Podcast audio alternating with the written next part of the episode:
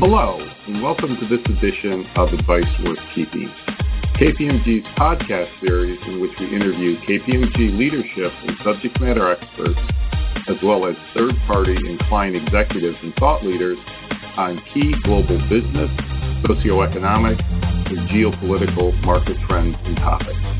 My name is Stan Lepeak. I lead market research and thought leadership efforts for the KPMG Global Management Consulting Practice and I'm your host for this podcast series.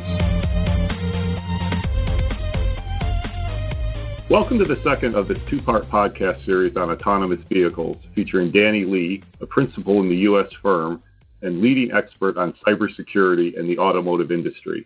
In the first podcast, we discussed the current state of autonomous vehicles, and Danny provided a framework to assess and understand the autonomous vehicle market from three perspectives that of public safety, security of the car, and the personal user experience.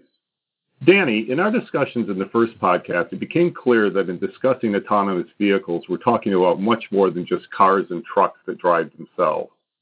We're talking about something much broader and more impactful, both from the perspective of the automotive as well as other adjacent industries, and industries that historically were not adjacent at all to the automotive market. So, what are these broader ramifications? So before I go down that path, I just want to remind everyone that this is focused on what we call cyber is really three major objectives or principles that we want to achieve. One is security, being able to control and lock down the things that should be locked down. Two is availability or resilience, the ability to be available and to use as when and how you intend to use it. And then three is this concept of privacy and personalization, which is really allowing you to keep what's yours and getting the experience you want out of uh, your context. And when we apply those, as you've said in, in the other industries, are there cybersecurity enabling or issues, risks, opportunities that show how this can go beyond just the car? And I mentioned earlier about the personal safety, which actually is huge because we're looking at technology and internet and virtualization and now moving to the physical world the intercommunication between all the components and OEMs and the service providers within your ride. And then lastly, that bit on privacy.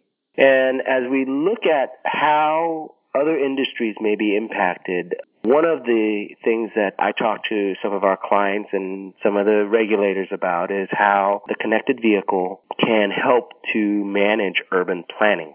Now, that's a bit of a leap for many at first, but when you really think about it, the mapping and how traffic is managed within the city actually has significant influence on how cities are urbanized, gentrified, commercialized, and so forth.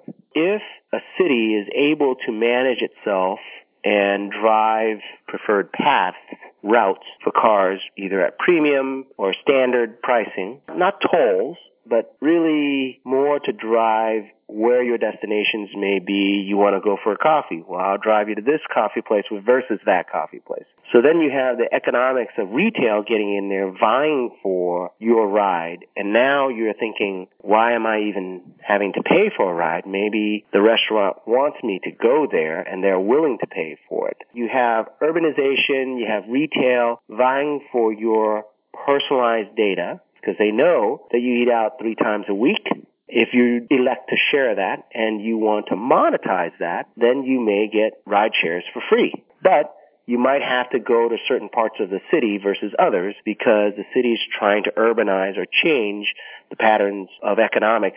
This is actually a very real capability today. It's just one example of how a consumer can interact with a technology player, get delivered a industrial market automotive experience to a retail consumer goods environment and yet also include local city regulators. Well, that certainly paints a very expansive picture of what we should be thinking about when we think of autonomous vehicles and their ramifications and their enablers. One question I was thinking about though as you're going through it, Danny, particularly in talking about some of the issues around cybersecurity, for example, is that in many cases, but not all, uh, these vehicles will be personal vehicles or they may be small fleet vehicles or they may be large fleet vehicles in the case of Uber or Lyft or other transportation firms. But I would assume that whoever's the owner, they're going to have a personal responsibility of sorts relative to things like cybersecurity. Correct me if I'm wrong, but things like keeping your software up to date. I guess the analogy I'm thinking of is that a lot of people have computers but don't change their passwords or they have simple passwords. They don't upgrade the firmware on their routers. They do a lot of other things that puts them at risk. With autonomous vehicles, are there are going to be ways to address cybersecurity from the standpoint of making it more automatic or making it more thorough? Given that one thing to get your PC hacked, it's another thing to get your car hacked going down the highway. From the cybersecurity perspective of actually making it work on an ongoing basis in the real world, are there going to be things that are done differently or different capabilities in the systems where this won't be too big of a worry? That is terrific. That is terrific. You may have uh, handed me a bit of an underhanded pitch here. So if we go back to the beginning of the computer PC age, you know, everybody had a PC. They connected to the phone wire. They do their little word processing in a spreadsheet in the old days. And eventually somebody said you need somebody to come over and fix the PC because the configuration got too complex and there were problems with it. And as the computer began to get online more, we started to hear about viruses and then the need to subscribe to antiviruses. And then that broadened to firewalls and routing and all of these type of technical intrusion detection and all this security stuff that needs to be put in place. And that industry started to grow. Now we're thinking about identity theft is free in many instances when you're engaged with the financial services market. My point in that is as you see the security and assurance and comfort and protection industries growing with growth of technology because there is an actual demand. And that industry is becoming so pervasive,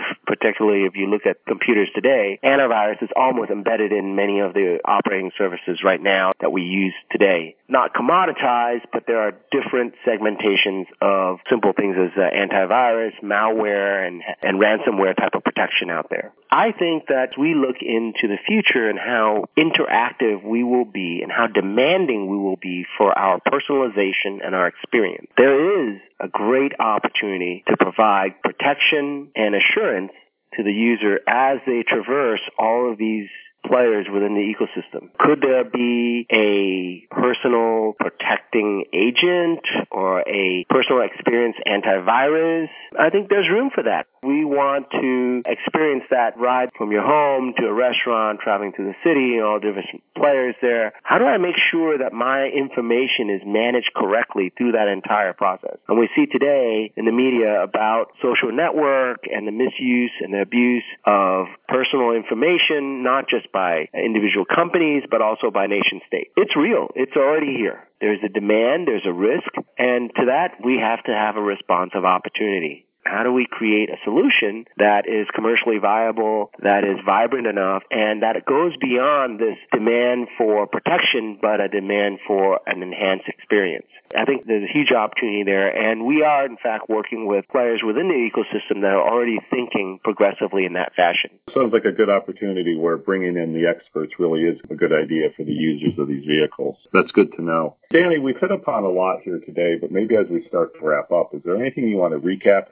Anything else we didn't get to? For our listeners, we do have a lot of other materials available on these topics, and there'll be links to those off of the landing page for this podcast. But Danny and his team have been involved with creating a variety of other materials around this topic. So if you want to drill into some of the things Danny's been talking about, take a look at some of the links to the landing page. But Danny, to wrap up, are there other things you want to make sure our listeners are aware of? We want to reiterate here think you pointing out the word risk and opportunity, that's key here. We're a very robust organization. We've been around for over 100 years. I've worked across three different continents on a, a very deep way. I'm very proud of what the firm brings to the business community, and that is a balance between the technical and the commercial it's very important to recognize that we can always go out and buy great tech, but that doesn't really solve the problem per se. And a lot of times it's about the economics of how much we need, when we need, and why we need it, because there are other stakeholders within the organization. Working with KPMG, and as you said in my intro, having the experience of being in the cyberspace